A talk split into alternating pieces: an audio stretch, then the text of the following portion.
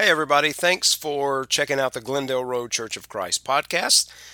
You're welcome to join us anytime you're around. We are at 1101 Glendale Road in Murray, Kentucky. We meet for worship every Sunday morning at 9 a.m., followed by our Bible study at 10 a.m., and we come back every Sunday evening for a bonus worship hour at 6 p.m.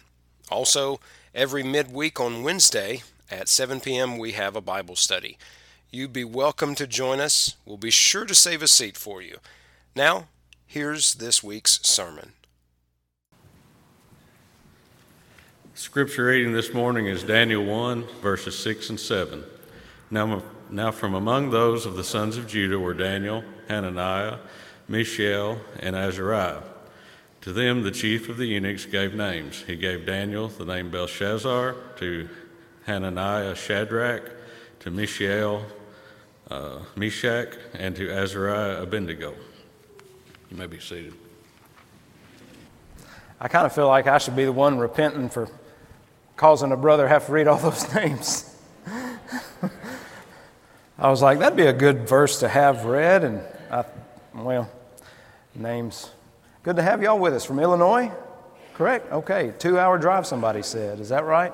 Now, that's what you call devotion. They got here on time and they had two hours to get here. Uh, I, we'll just leave it at that. How about that?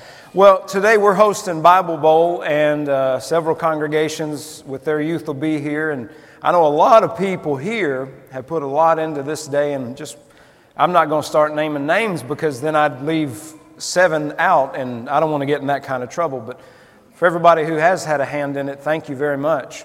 Uh, I know Whitney put all this up here and I, it's pretty neat. Uh, I told her I'll give her my sermon ahead of time, and we'll have a new backdrop come next week. I figure y'all might like something to look at other than my ugly mug.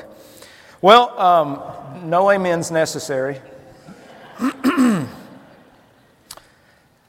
really like the story of Daniel because I think there's some good parallels for Christians today. Um, but I want you to think, let, us just kind of paint the picture as to where we are. You are, say, one of the friends of Daniel, and you're likely around, by the time of the first chapter, many scholars think they were about 14 to 15 years old. Okay, so we're not talking about grown men, we're talking about youths. And here they are in a foreign land. They don't know anybody other than their own. And many of their own may still be back in Jerusalem. They may be dead. And it's just a, it's a horrible state.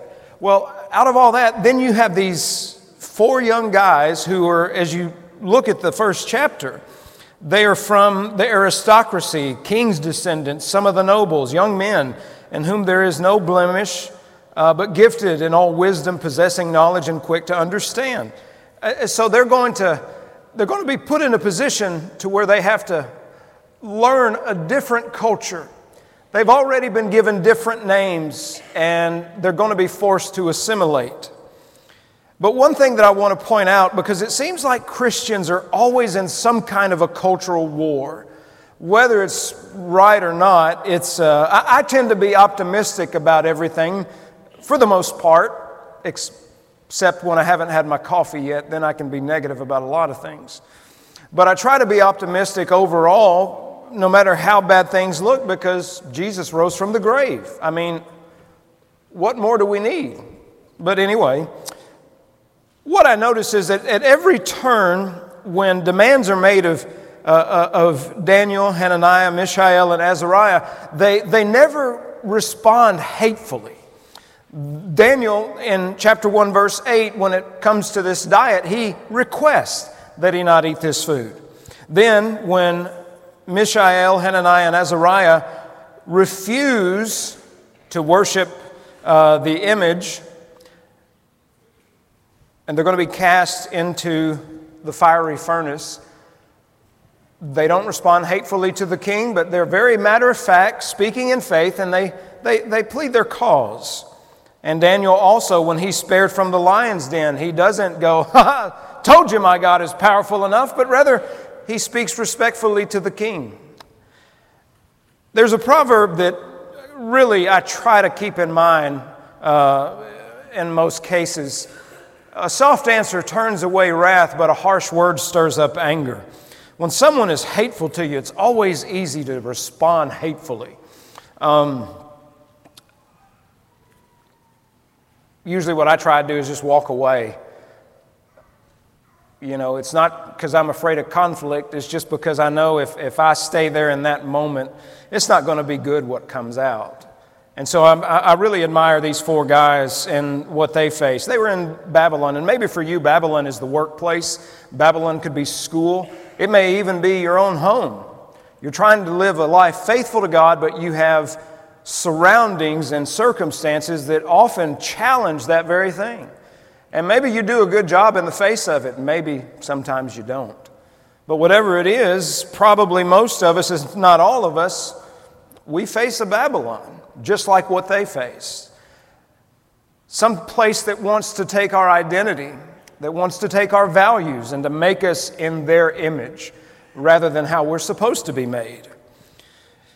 And, you know, it's easy to not be like Jesus. To be like Jesus sometimes can be challenging because it means denying myself and how I naturally want to reply. And another passage that just slaps me upside the face every time I read it No man can tame the tongue. It's an unruly evil full of deadly poison.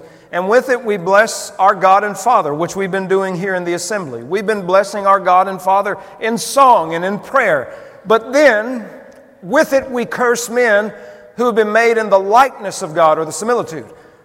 Out of the same mouth proceed blessing and cursing. My brethren, these things ought not to be so. I, th- this is one I'm guilty of. And I dare say, as I have observed some of you at basketball games, you too. Or soccer games, Johnny Miller, who's a referee, has not received the blessings but the cursings all over again. Okay. So throughout Daniel, and, and I, look, when I was taking my uh, doctorate studies and was about to nail down what I was going to write my dissertation about, my, my advisor, he says, Whatever you do, make sure it's a topic you're interested in, that you love, because by the time you're done, you're not going to love it anymore. And uh, it may be that, that Daniel has been a part of your lives so much that you're like, man, I'd just be glad to get it all behind. But hopefully, in the study that has been given to Daniel, uh, you find a blessing and something to carry with you. So, the first lesson that I'd point out from the book of Daniel is number one for the Christian do not compromise. If you're unable to see this, I'm going to be reading from Daniel 1, verses 3 through 8, some of which I've already read, speaking about the fact that these are guys of royal descent, of nobility, young men in whom there's no blemish, but good looking, gifted in all wisdom, possessing all knowledge, and quick to understand, who has the ability to serve in the king's palace and whom they might teach the language and the literature of the Chaldeans. Verse 5. And the king appointed for them a daily provision of the king's delicacies and of the wine which he drank, and three years of training for them, so that at the end of the time they might stand before the king. Now, you pause there, there it is. We're going to educate these guys in our ways, in our language, and the next couple of verses that follow after this is when they give them new names. So, 14, 15 year old guys who are of noble birth from Jerusalem, they're going to go and complete a bachelor's degree in Babylon in three months. They don't get their summers off. Then, at the end of that time, they'll stand before the king and do whatever he bids. But here's the thing. We, we would think, man, this is kind of a bad situation, but it seems, I mean, the king's feeding them from his own table. But look at verse 8. Daniel purposed in his heart that he wouldn't defile himself with the portion of the king's delicacies, nor with the wine which he drank. Therefore, he requested of the chief of the eunuchs that he might not defile himself. Now, if we understand why he found this concerning, then we could probably understand his point of view. He didn't want to eat or drink from the king's table because meat wasn't a staple in the ancient world. The only time meat was eaten was when the animal had been sacrificed to a god. And so, for them to take this meat from the king's table was to them to participate in that idolatry. Sometimes the wine was poured as an oblation of some sort. So, it's not just simple as I don't want to eat your food. It's, it's more of if I eat this food, I'll defile myself. And so Daniel purposed in his heart that he wouldn't do this. And so he doesn't demand or become contentious about it. He just simply requests that he not do this or that he not eat of the king's portions. Now, this creates a whole issue because the guy who's bringing it to him, he's like, Look, if, if I don't bring you this, I'm going to be the one getting in trouble with the king. And so he says, Look, give us vegetables and, you know, for a period of what? So many days. And at the end of that time, examine us and see whether or not if our complexion looks better than theirs. Or, and, and that's how it turned out. But, you know, a lot of times when it comes to living in faith, we, we go, That's just a meal. What does it really matter? We downplay stuff so that we can justify what it is we want to do. And you could say, I'm in a foreign land. When in Rome, do as the Romans. But here they are Jewish in a foreign land, and here comes their meal. And they could have very easily said, ah, it's just food. I mean, of all the commandments that God has given us through His law, surely He would want us to not upset the apple cart. That's how we reason today. It's just, it's so small. But when we're faithful in the small things, then we're faithful in the bigger things.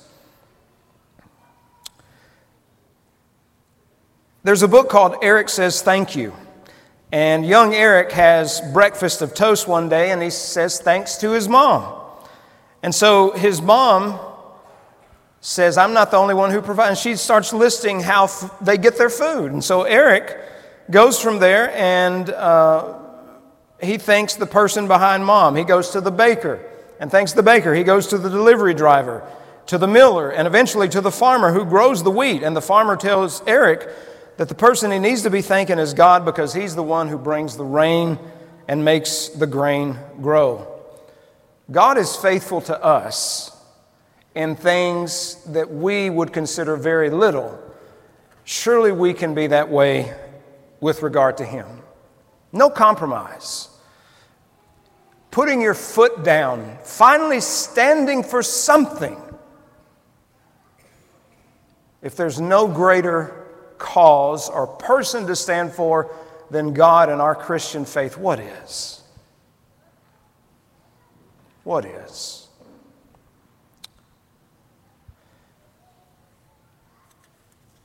You might tuck your toes in because someone's going to say that I stepped on their toes. But I'd rather you know that it's not the toes I'm aiming at, it's the heart. When I was in high school, it was unfathomable that we would have ever played a game or practice on a Wednesday or a Sunday. Everybody knew that's when you went to church. But as Christians have become more secular, okay, that's been thrown out. And we have games on Wednesdays and Sundays. And there's nothing wrong with that. As long as the Christian who is playing those games doesn't sacrifice God on the altar of their recreation. And the thing is, sadly, some have but they don't want to admit it. Well, for ball season, you know, here's what we're going to do. For us, it was, you know, hunting and fishing. But dad was always sure to make sure that we went and worshiped with the brethren on Sunday. So sometimes that meant during fishing season, he'd pull the boat to church, and then as soon as we had worshiped the Lord, we'd go and we'd drive right out to the lake. When it was deer season, we'd go hunting on Sunday mornings and we'd try to go home and change before church. And I remember one particular Sunday, it, it was my, the last juvenile hunt I was able to go on, and I got me an eight point buck. Beautiful deer, hanging up in my house. So if you ever want to see, holler at me, you can come by. He had a 21 inch spread. I could fit my torso in between that, but it was Sunday morning and we killed the buck. And guess what? For whatever reason, we had to go deep into the woods to the perfect hunting spot and it was always downhill. So that when you kill a buck or a deer of any kind, you got to drag it uphill. You see, some people have their four wheelers and their little tractors. My dad, he had me. So you don't need a four wheeler or a tractor or anything to get back down in there. You've got a 17 year old boy who needs to work out. And dad said, My shoulder, I can't, you know. So he would, you know, field dress it there in the woods. And, and by the time I drug that thing up and we got it loaded in the truck, Was wore out. We were going to make it home to change for church. So we drove straight to church, and here we come walking in in camouflage. Say what you will, but Daddy made a point that we were worshiping on Sunday. And, uh, you know, that's never left me. Because he could have very well easily said, well, you know, it's a beautiful day, let's fish, let's hunt, you know, whatever. And that would have given me the lesson that, oh, yeah, well, you know, uh, it, it, the things that I love, I can do those, and if I have time, I can fit God in. But that wasn't how it was. Because there was, at least at this period in our life, no compromise. Okay, first lesson, no compromise. Second lesson, trust God no matter what. Not very profound lessons, are they? But, but listen to this. If that is the case, our God, whom we serve, is able to deliver us from the burning fiery furnace. Now, what had led up to this is there had been this idol created, and at certain times when all the, the instruments were played, everybody was supposed to worship the idol. Uh, Hananiah, Mishael, and Azariah didn't. You know, have you ever noticed this? We always call Daniel Daniel, but often the other Shadrach, Meshach, and Abednego. We don't call them by their Jewish names. I, I caught myself doing that anyway. So they're being confronted about this, and the king asked them, Who is the God who can save you from my hand? Well, if that is the case, our God, whom we serve, is able to deliver us from the burning fiery furnace, and he will deliver us from your hand, O king. Now, here's where the faith comes in. But if not, let it be known to you, O king, that we do not serve your gods, nor will we worship the gold image which you have set up. Paul says we walk by faith and not by sight. They didn't know if God would deliver them or not. And sometimes we treat our relationship with God as transactional. God, if you do this for me, I will do this in return. But these guys said, God is able to do it, but if He doesn't, we're still not going to worship that image. That's trusting God no matter what. Not when I know the outcome is to my advantage, but it's when I have no clue on earth how it could turn out.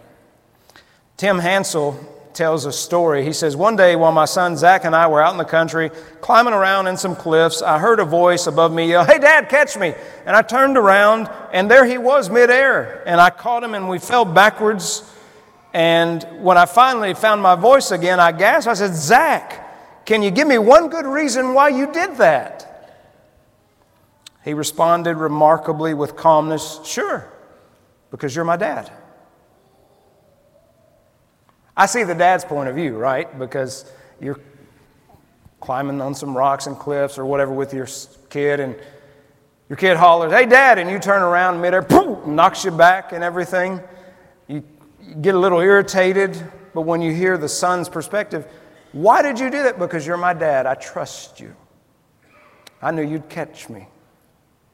I think that's the kind of faith illustrated here. I trust in God. The fiery furnace doesn't scare me. The angry king doesn't scare me. Being ostracized doesn't scare me because I know my Father will catch me. Okay, so don't compromise.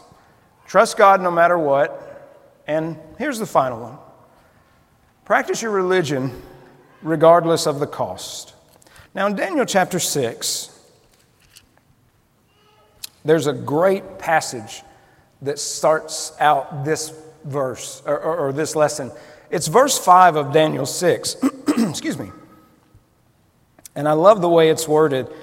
These guys are jealous of Daniel. He's, he's you know, risen through the ranks, been given all these privileges. and they're trying to find some charge or fault with him, but they can't. Everything he does in the kingdom, he does with integrity. All of his accounts balance. No money is being laundered. He's not doing anything dishonest. And so, verse 5, they said, We shall not find any charge against this Daniel unless we find it against him concerning the law of his God. Here's another way that I like to ask the question based on this verse. Essentially, they're going to find him guilty of being faithful to the Lord, faithful to that law. If an attorney had to build a case against me, is there enough evidence to prove that I'm a Christian? Because that was all they had against Daniel. If a case was built against me, is there enough evidence to prove me guilty of being a Christian? Okay, so verse 7, we'll skip ahead a couple of verses here. All the governors of the kingdom, the administrators and satraps, the counselors and advisers have consulted together to establish a royal statute and make a firm decree that whoever petitions any god or man for 30 days, except you, O king, shall be cast into the den of lions. Now look at verse 10. Now, when Daniel knew that the writing was signed, he went home, and in his upper room, with his windows open toward Jerusalem, he knelt down on his knees three times that day and prayed and gave thanks before his God, as was his custom since early days. Talk about guts. As soon as he knew the law was signed, he goes immediately and prays, knowing full well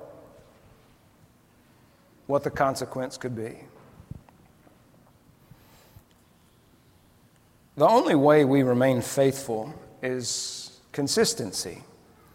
Um, I remember when I was a freshman in high school and we were doing uh, baseball exercises, and I was talking to Rob about this a few weeks ago.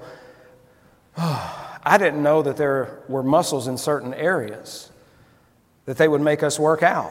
You know, you'd have a guy standing, say, right here, and one standing there, and you had to do like, almost like a sumo squat and you had to go side to side. And when you'd hit that guy's foot, then you'd hit, go back and forth. And you'd wake up the next morning like a newborn deer, your legs shaking and you barely not able to walk. But consistency. And what was, what was the purpose of that drill? Someone hits a ground ball, you sumo squat, and you move right to the side to catch that thing. That's why we were doing that. Well, Mary Lou Retton, she says, here's what it takes to be a complete gymnast. Someone should be able to sneak up and drag you out in midnight, push you out on some strange floor, and you should be able to do your entire routine sound asleep in your pajamas without one mistake. That's the secret. It's got to be a natural reaction. The law was signed. Daniel goes up to his upper room and he prays, as was his custom since early days. It was easy for him to still do it because he'd always been doing it. You know, whenever someone prays and a person says, You sure pray a nice prayer, you ought to reply, Thanks, I practice often. Because it's true.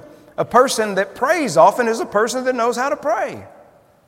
And Daniel, I mean, this was only for 30 days that this law was in effect. 30, one month. He could have easily said, Ah, I kind of want to not be eaten by lions. Doesn't sound like it's in my best interest. So I think what I'll do is for 30 days, I cannot pray. God will understand. He knows the circumstance. He knows my heart. That's what people often use as an excuse for some. He knows my heart. My reply is, and that should scare you. He knows my heart, right? And it, 30 days. I won't pray for 30 days. It'll be good. God knows. It's, it's. Daniel said, Nope. I will practice my religion regardless of the cost. And he did. And as we know the story, Daniel was thrown into the den of lions. And what happened? Nothing. The Lord shut the mouths of the lions. So Babylon is vying for Daniel, Mishael, Azariah, and Hananiah's loyalty. Babylon is vying for them to identify no longer as Jews, but as Babylonians, as Chaldeans. And their forces always vying for your loyalty and for mine. In the 1820s, up in Georgetown, Kentucky, specifically at Great Crossings, uh, there was a school uh, built. It's called the Choctaw Academy. And Native Americans, Indians from various tribes would send their children there to be educated. And the place is still up there, it's just not well known. And, uh, well, anyway, when the Indian boys came to that school, they often got a haircut and they would be given a name different from what their tribe had named them. And I found the records of this. Actually, a friend shared it there was one 12 year old boy named Elatabi. Now, when you translate that name, it means we come to kill. Okay, I probably understand why they wanted to change his name. But Elatabi, we come to kill. They changed his name to Samuel Cornelius. Could you imagine this little fella going around? What's your name? Samuel Cornelius? You don't look like a Samuel Cornelius, right? Then there was an 18 year old boy. His name was Okalumbi. It was changed to Samuel Worcester. Remember that Worcestershire sauce that nobody can pronounce? That is Worcester. That's, that's how they say it over there, at least. His name, Okalumbi, means many killed. So, okay, yeah, we, we could probably see why uh, they changed the name. So, I like visuals, maybe you will too. So, the top left corner is a picture of me, my grandfather, and my grandmother. Now, you can tell my grandmother's very, very dark complected. She is Choctaw, 100%. The picture to the right, that's her on the far left, and on the far right of that picture is her mother, my great grandmother, Alice. Uh, her maiden name, my grandmother's maiden name, was Tubby. T U B B Y. And I'm thinking, what kind of Indian name is that? People go, what's, what's, what's your family's name? It's nothing like Kicking Bird or, as my wife, if she was given a name, be Shops with a Fist. I don't know. You know, we don't have any cool Indian names like that. Tubby. I'm like, oh, we got the short end of the stick. Why? What? It's kind of like what you're right when people say Vladimir Putin, the kids, they, you know, they laugh because his name, you know, okay, I don't have to explain that. Well, Tubby, uh, you know, did a little bit of, of genealogical research, and my great great grandfather, he spelled it differently Simpson, T U B B E E. And I'm sitting there going, okay, so some white guy probably heard that name and was like, Tubby, T U B B, Tubby, looks it, you know. Well, it's T U B B E. And, and when you keep going back in history, you come to my fifth great grandfather, Mushalatubby. His name means determined to kill. Got great family, I promise. They love people. But no, he was given that name when he was a war chief because he led raids against the Osage. And he was given this name, Mushalatubby. So, Tubby in Choctaw means to kill. So I'm like, okay, that's a lot better than just Tubby, right? You know, that's what I always thought. So I found the, uh, the lineage, and you get Mushala Tubby, then Alec Tubby, Lewis, that's where it changes, Simpson, McKinley, my great grandfather, my grandmother, dad, and me. And I go, look at the changes. And when you read that American history, you understand through all the Indian schools what they were doing. Uh, one very infamous slogan was kill the Indian, save the man. And so there was, just like Daniel, Hananiah, Mishael, and Azariah, forced assimilation. And we're going to face the same as Christians.